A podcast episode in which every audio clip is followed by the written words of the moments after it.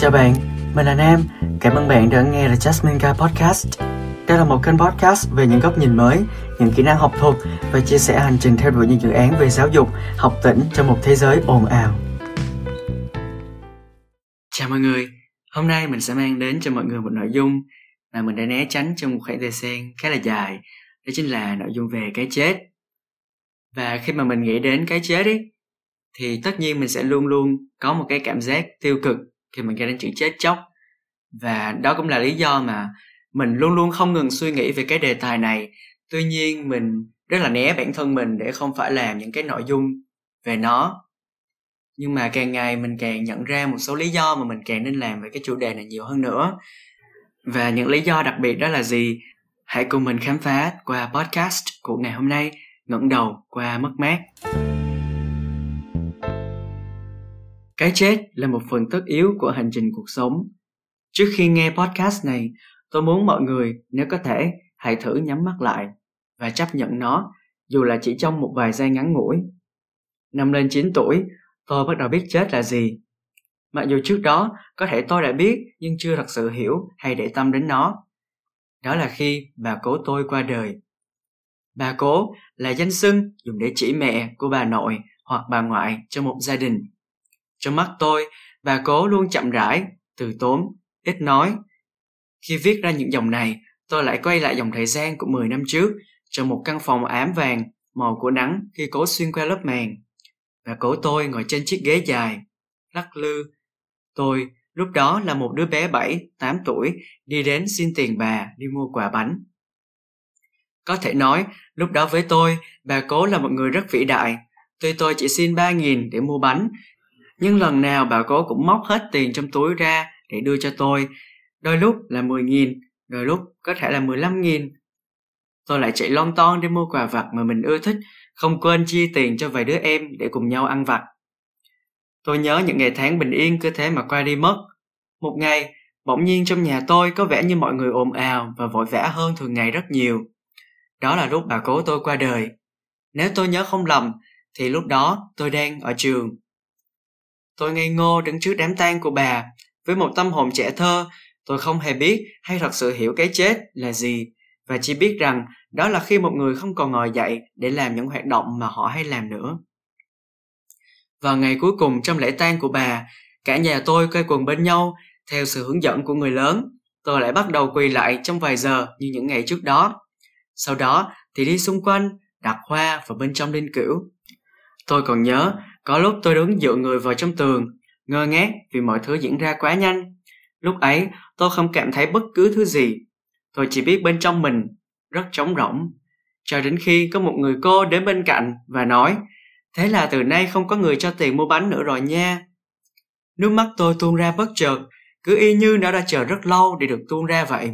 Đó cũng là lần đầu tiên mà tôi khóc vì mất người thân và cũng là lần đầu tiên Tôi biết mất người thân là gì, biết được cái chết là gì. Tôi chỉ nhớ được lúc đấy tôi cảm thấy như trong lòng mình đã mất đi một phần rất quan trọng. Có lẽ đây là cảm giác thật sự của sự mất mát.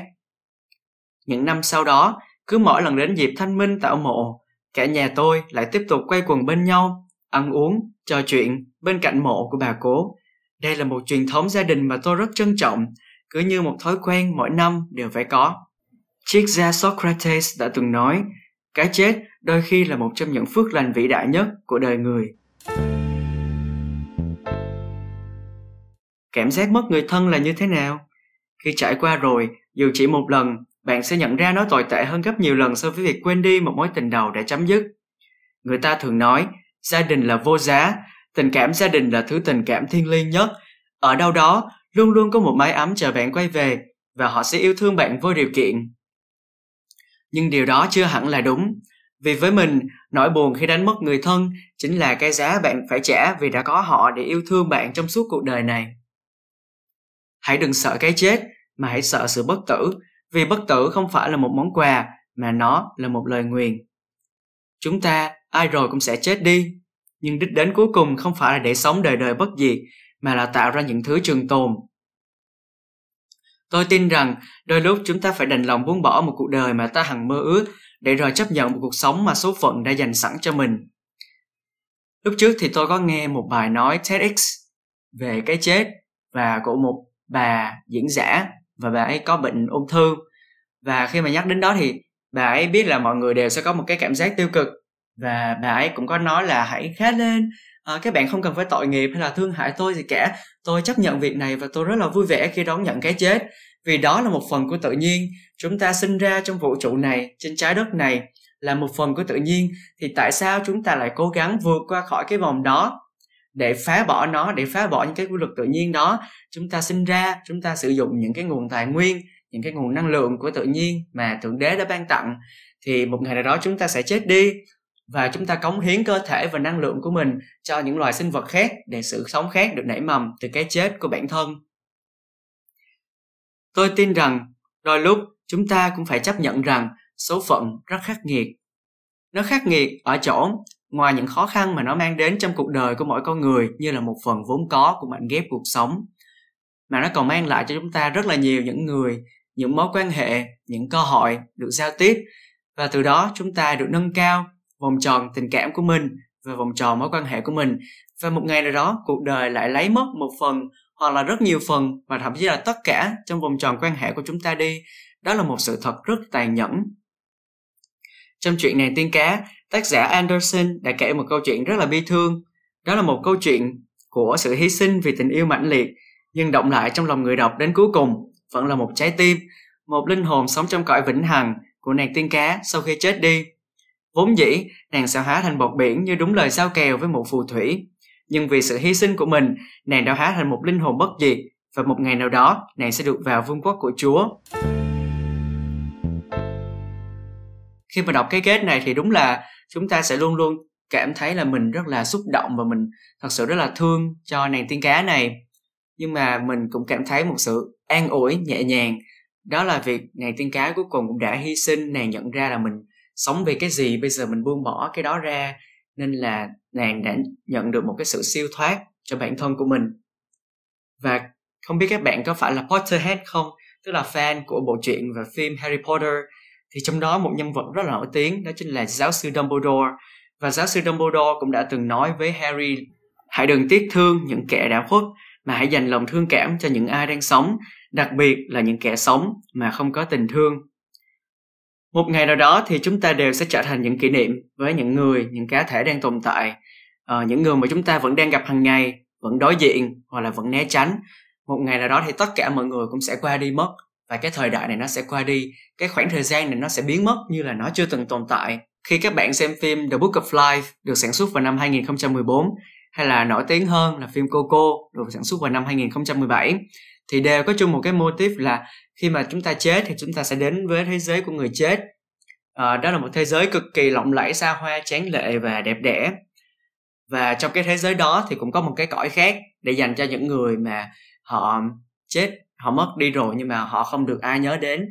Thì đó là một nơi cực kỳ lạnh lẽo và uh, giá băng trái ngược hoàn toàn với cái vùng đất của người chết. Và cái bài học mà chúng ta học ra ở đây là chúng ta sau khi mất vẫn có thể tồn tại mãi mãi. Miễn là chúng ta luôn được nhớ đến. Chỉ cần chúng ta không bị lãng quên bởi những người đang sống, bởi gia đình, bạn bè, người thân, thì linh hồn chúng ta sẽ trở nên bất tử. Và có một câu nói mà mình từng đọc của một người nổi tiếng rằng, làm sao những người đã khuất có thể thật sự chết đi khi họ vẫn sống mãi trong tâm hồn của những kẻ ở lại? Tôi luôn muốn viết thêm những bài viết về cái chết, muốn ghi âm thêm những tập podcast dành riêng cho vấn đề này thoạt đầu, tôi rất e ngại vì nội dung này sẽ luôn gợi ra một cảm giác rất tiêu cực. Tuy nhiên, bây giờ tôi nhận ra rằng có một vài chuyện chúng ta cần phải chấp nhận, nó là một chuyện tiêu cực. Và rằng chúng ta có lựa chọn. Lựa chọn đối mặt với nó như thế nào? Vui vẻ, hài lòng hay tức giận? Buồn bã hay thất vọng? Chúng ta phải đối mặt với sự thật rằng một ngày nào đó chúng ta sẽ chẳng bao giờ còn ở trên đời này nữa. Đó là một sự thật bất diệt, không bao giờ có thể thay đổi. Đôi lúc tôi thấy thật buồn cười khi con người từ cõi trí kim luôn luôn tìm cách tránh xa cái chết nhưng lại đưa bản thân mình đến gần nó hơn đó là một câu chuyện khá là chớ trêu đúng không chắc hẳn ai cũng từng nghe qua câu chuyện về tần thủy hoàng vì ăn tiên đơn có chứa thủy ngân nên ngày càng bị hủy hoại bên trong và dẫn đến cái chết của ông ấy. Đó chỉ là một trong vô số rất nhiều những câu chuyện về né tránh cái chết nhưng rồi lại bị phản tác dụng. Cái chết là một phần của cuộc sống, dù cái yêu thương một người, một vật như thế nào đi nữa, thì cuối cùng chúng ta cũng không nắm giữ được bất cứ thứ gì mãi mãi, trừ linh hồn của mình. Tôi vẫn đang học cách chấp nhận những mất mát của bản thân trong quá khứ, hiện tại và tương lai. Tôi hy vọng bạn cũng thế. Một năm vừa trải qua với rất là nhiều những mất mát và dịch bệnh, cũng như là thiên tai, lũ lụt khắp nơi và nó giúp chúng ta nhận ra rằng là cái chết nó có thể đến với mình bất cứ lúc nào và bất kỳ những nguyên do nào. Và nó sẽ đến với tất cả những người mà chúng ta quan tâm khi mà mình nghĩ đến những gia đình ở ngoài kia. Và họ gặp rất nhiều biến cố trong cuộc sống, đặc biệt là việc mất người thân của họ trong cái thời điểm dịch bệnh cực kỳ khó khăn như thế này. Và mỗi khi mình đọc được tin là ngày này có người kia tử vong vì bệnh covid 19 thì mình lại thấy rất là đau lòng, mặc dù là mình không quen những người đó mình cũng không biết tên của họ mình không biết họ đến từ đâu mình cũng chưa từng tiếp xúc với họ. Nhưng mà mình cứ cảm thấy là có một sinh mạng vừa bị mất đi trong cái khoảng thời gian mà mình đang làm việc này việc kia. Thì mình cảm thấy nó rất là bất ngờ với bản thân mình trong cái thời điểm đó. Và mình cảm thấy rất là thương vì bản thân mình cũng đã trải qua rất nhiều lần mất người thân. Và mình nghĩ là cái thói quen tổ chức tang lễ của người Việt ấy, nó cũng sẽ in đậm dấu ấn vào trong tâm trí của mỗi chúng ta đến mức mà mỗi khi mà nhắc đến việc lễ tang hay là um, về một người đó vừa qua đời thì mọi người đều có thể tưởng tượng ra là cái lễ tang nó sẽ có những cái gì trong đó và nó sẽ trải qua những ngày như thế nào và cái khung cảnh quen thuộc nó sẽ hiện ra những màu sắc nào gợi nhớ cho bạn về cái vấn đề này. Để cho mọi người biết là những con người đặc biệt là người dân Á Đông ấy họ có một cái truyền thống tổ chức tang lễ cực kỳ là đặc sắc và đậm chất truyền thống văn hóa của họ luôn. Và nó khắc sâu vào những cái thế hệ sau này, thế hệ con cháu của họ và con cháu của cả chúng ta nữa. Tức là cái chết là một phần quan trọng và họ tổ chức một cái lễ để tưởng niệm những người đã khuất và chúng ta cùng có dịp để ngồi lại, ôm lại những kỷ niệm khi mà còn sống của người đó. Cũng như là chúng ta nhận ra là tại sao mình lại không làm những điều này sớm hơn hay là tại sao khi mà người này muốn mình làm cái việc này thì mình lại không làm, nhưng mà bây giờ thì cũng không còn cơ hội nữa? Nó giống như là một cái gì đó rất là chớ trêu ấy. Ví dụ là cái câu mà chúng ta thường hay nói vui với nhau là có không giữ mất đừng tìm. Và chúng ta thường sẽ có xu hướng hối hận về một việc gì đó mà chúng ta không làm với một người nào đó vừa mới qua đời, vừa mới mất đi. Và nó luôn luôn là một cái cảm giác hối hận và đó cũng có thể là một cái phản xạ tự nhiên của bộ não chúng ta vậy. Và cứ mỗi lần mà chúng ta trải qua một cái cảm giác như thế, thì chúng ta lại càng trưởng thành hơn và chúng ta nhận ra là cái thời gian của mình, cái quỹ thời gian của mình có hạn. Và cái quỹ thời gian của mình với những người mình thân yêu, với bạn bè, người thân gia đình của mình cũng có hạn. Và một ngày nào đó không ai biết được là cái quỹ của ai sẽ hết trước, cái quỹ thời gian của ai sẽ đến hạn trước.